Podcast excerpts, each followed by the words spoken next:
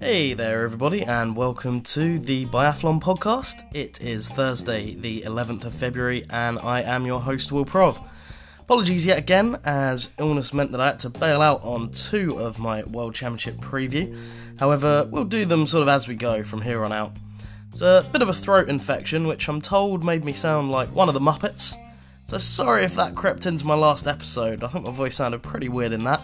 Unless you're a fan of the Muppets, of course, in which case you are more than welcome. My sorrows apart, the good news is that the World Championships are finally here.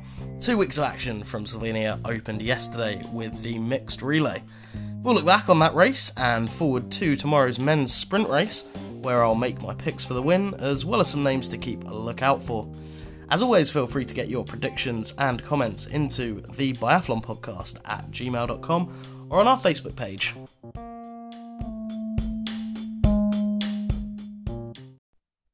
So, the first of 12 World Championship races is now in the books, and it was the Norwegians who heard their anthem on the podium after claiming the first gold medal of the championships in Pokljuka after Johannes Thingnes Bø led them to a fairly dominating performance over the field. Not without its scares, though. Uh, there was a little bit of controversy in the Norwegian press over the decision to drop Tarjei Bø in favour of Sturla Holm Lægreid for the first leg, but the 23 year old proved the coaches right with a pretty steady effort on leg one, using just the one spare round and handing over to Johannes just 4.3 seconds down on that point leaders Belarus. One of the more interesting performances on the first leg was French, uh, the French performance under Emilien Jacquelin. It looked like his skis weren't gliding particularly well, uh, but he was skiing very well despite that.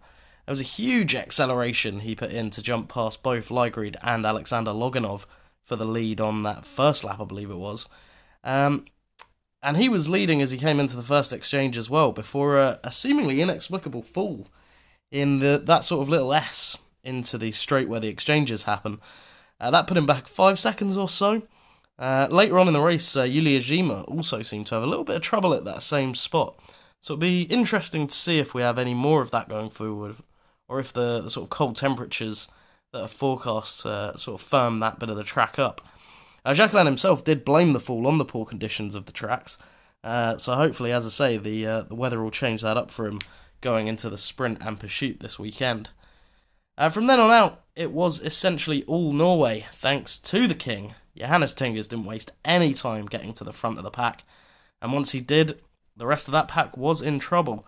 He was 18.6 seconds faster than anyone on the skis on his leg, with Martin Ponsiluoma uh, there at 18.6 seconds back, and Fillon Maillet, the only other athlete who could hold within 30 seconds of the Norwegian.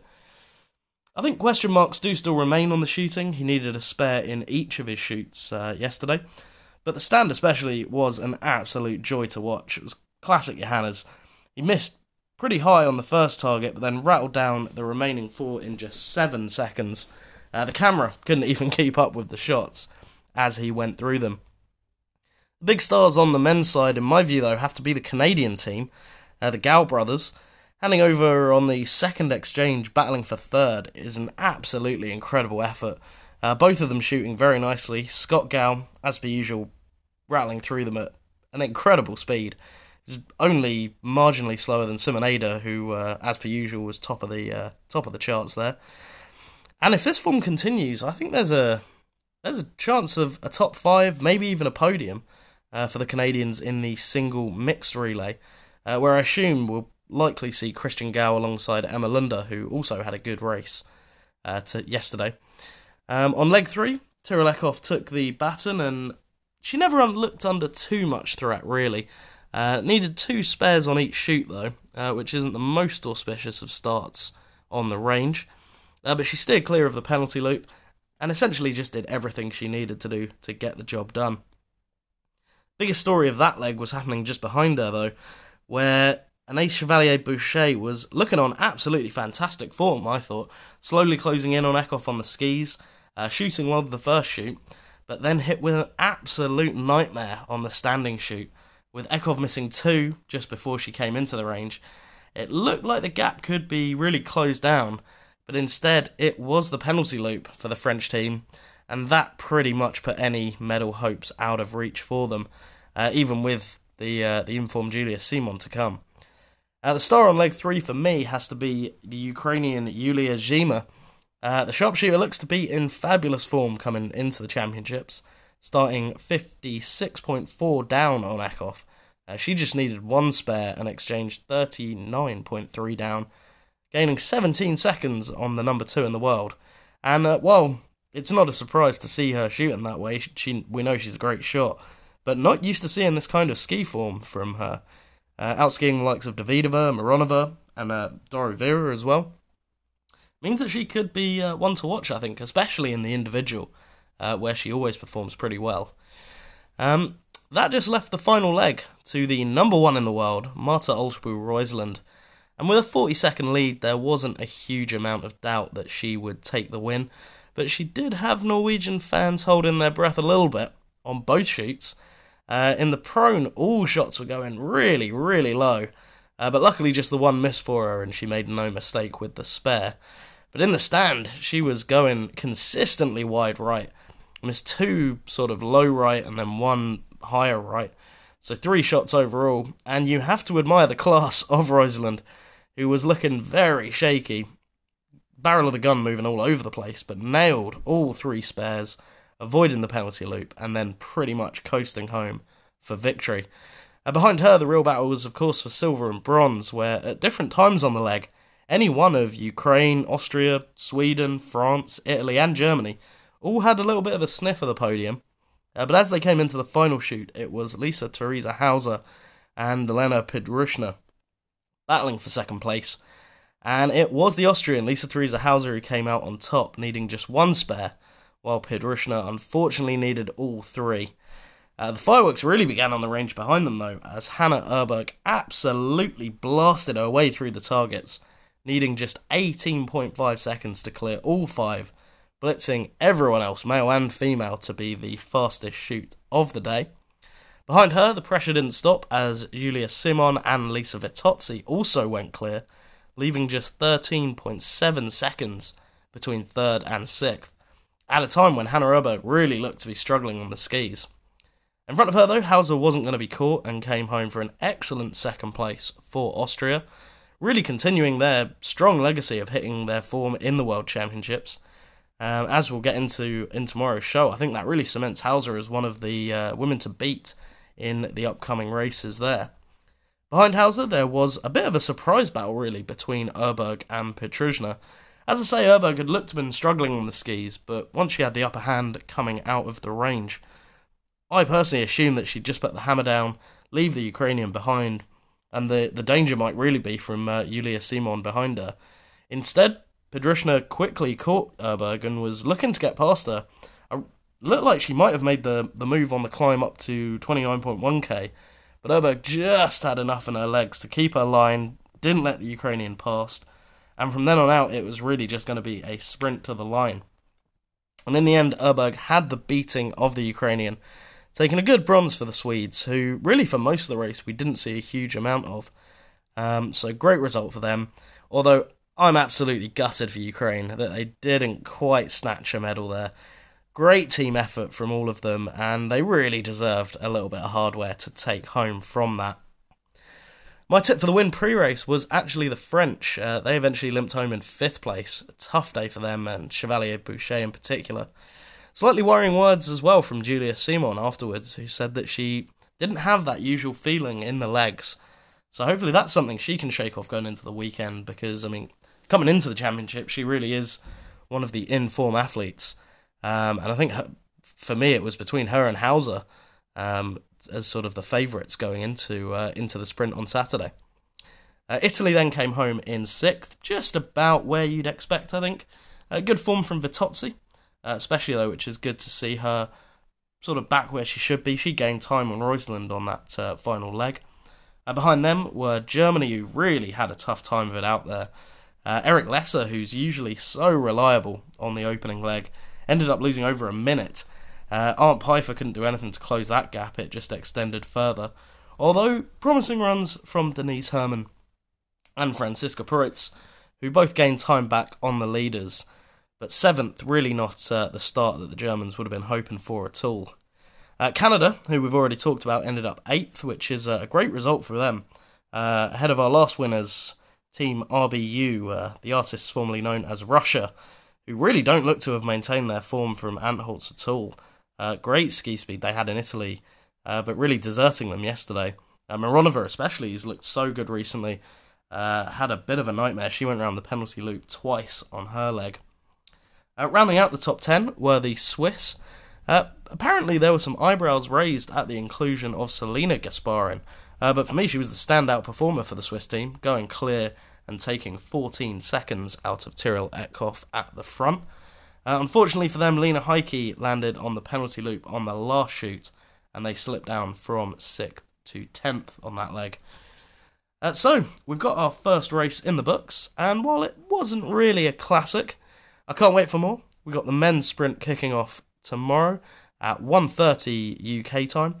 Um, let's take a look at the best bets for that race now. So, taking a look at the bookies, and once again, it's the man of the moment, Johannes Thingnes Bø, as your huge favourite out there. He's at 4 to 5 with Sturla Holm Lægreid, now the proud owner of his first World Championship gold, second favourite at 10 to 1. Uh, the two top Norwegians we didn't see, of course, Tarjei Bø and Johannes Dale, uh, then come in, both sitting at 11 to 1. And my pick of the favourites has to be the man himself, Johannes Thingnes. I hate picking the favourite, but we're at the major championships, and I just think it's impossible to bet against him, taking home a lot of gold. And I think the sprint is very likely to be his tomorrow. And not only is his form looking good on the skis, I think he looked a lot more confident in the range yesterday. Um, also, his starting number gives him a big advantage, I think. He goes off 28th, uh, so he's going to know exactly what he's got to do um, to challenge Lægreid, who goes 9th, uh, goes 13th, and Maillet, who's off 16th. This means maybe we'll see him pace his race a little more evenly than we've seen uh, in some of this uh, some of the races this season, where he's gone off at a hell of a click and then made mistakes in the prone. Um, while there's been plenty of comments on his shooting form, this does seem to more affect longer distance races uh, more than the sprints. He's only shot clear in sprints this season, um, so i am less worried about that going into the race tomorrow. Said earlier, of course, that uh, Quentin Fillon-Maillet was the only other athlete within 30 seconds of Johannes, uh, bar Martin Ponsiluoma um, on that leg. Afterwards, Johannes was staying pretty humble, though. He gave all the credit to the wax technicians, uh, saying that he doesn't think he's that much quicker than Fillon-Maillet, and uh, he thinks that really the skis were on his side. On recent form, though, I just think there's a, a much more realistic argument to say that he is just that fast. And uh, because of that, he is my pick for the win. Despite what I've just said, for my mid range pick today, I think I am going to go with uh, the, the, man I've just mentioned, Quentin Fillon-Maillet. And not only is he in good form in the World Cup pre championships, taking two podiums in Antholz, uh, but he also won last weekend in a French preparation event over in uh, Jura. Uh, hitting 19 out of 20 uh, in an individual race there, taking the win 31 seconds ahead of Desthieux, uh, 42 ahead of Antonin Guigonnat, both of whom also hit 19. Um, so there's good ski speed there. And the ski speed yesterday, of course, is a worry. But the snow conditions were strange, as we've mentioned. It was slushy in areas. Um, we're expecting it to be much colder, meaning it's much faster, much more evenly paced, I'd imagine, as well. So that could mean we're looking at some red herrings if we read too much into the ski speeds of that mixed relay. I think you could do much worse, honestly, than backing the Frenchman at 15 to 1 if you've got any doubts about the, the sort of big four Norwegians uh, ahead of them. If you think Johannes might make mistakes in the range, for example, despite the difference in ski speed, Fillon-Maillet could be one to watch. In terms of ski speed, Fillon-Maillet's teammate uh, Emilien Jacquelin possibly could be the man to challenge Johannes on ski speed. Um, of the non Norwegians, he was faster than Johannes on their equivalent second laps in yesterday's mixed relay. However, we have to go back to the first race of the season back in Kontiolahti, uh, for a clear shoot in the sprint for Jacquelin. and I'm not convinced we'll see one tomorrow. I really think the goal for Jacquelin should be sort of getting in and around that fifth, sixth, seventh place, um, so that he can start in a good position for the pursuit, where we all know he shines. Uh, if you think the Frenchman can do it in the sprint, though, you can back him at 15 to 1. And for my long shot pick today, I want to take a look at Ukraine's Dmytro Pidruchnyi, who goes off 46th and comes in at the bookies at 80 to 1. Um, this might seem like a weird pick, as his form has really been all over the place this season, uh, but we have seen a couple of top 10s from him, and they've been in the sprints so far.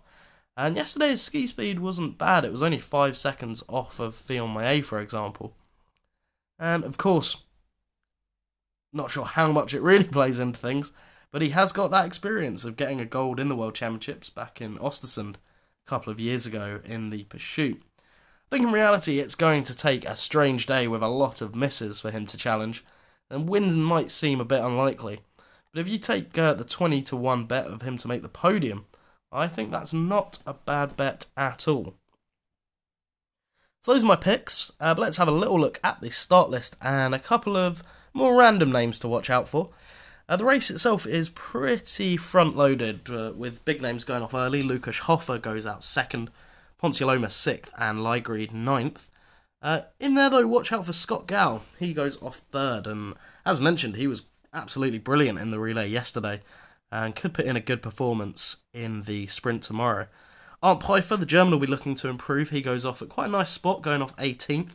I think both he and Benny Doll could pop a surprise in here. Doll goes 31st. Last of the big names to go will be Johannes Dale. Uh, he heads out with bib 59, knowing everything he has to do to take the victory. Uh, but in and amongst those big hitters, keep an eye out for 18 year old Campbell Wright from New Zealand. He gets his first taste of the big leagues after that fantastic fifth place over in the IBU Cup in Arber. American fans have interest all the way down the order. Top American Leif Nordgren goes off 83rd, with Sean Doherty starting about seven minutes earlier with bib 68. For the Brits, it's great to see Vinnie Fountain back in the big time. He goes off a minute and a half ahead of Doherty, 66th on the start list. Uh, if we look right towards the end, uh, bib 101, we have America's Paul Schommer, who's had some pretty nice performances this year. If it's sort of nice and cold weather as we're expecting, I don't think the track should cut up too much. So a top 40 could be possible for Schommer, which would be a fantastic result for him. Uh, the biggest name going really late is Antonin Guigonnat, in what could be a little bit of a showdown with Desthieux and Claude for the relay team. He goes off 89th. Well, I think that'll do us for today. Uh, hopefully, my voice wasn't too weird to listen to. Uh, we've got a great race ahead of us, and I'll be back tomorrow to look at the winners and losers from the men's sprint, as well as my top picks for the women's race on Saturday. Hope you're all well, and I'll see you next time on the Biathlon Podcast. Cheers.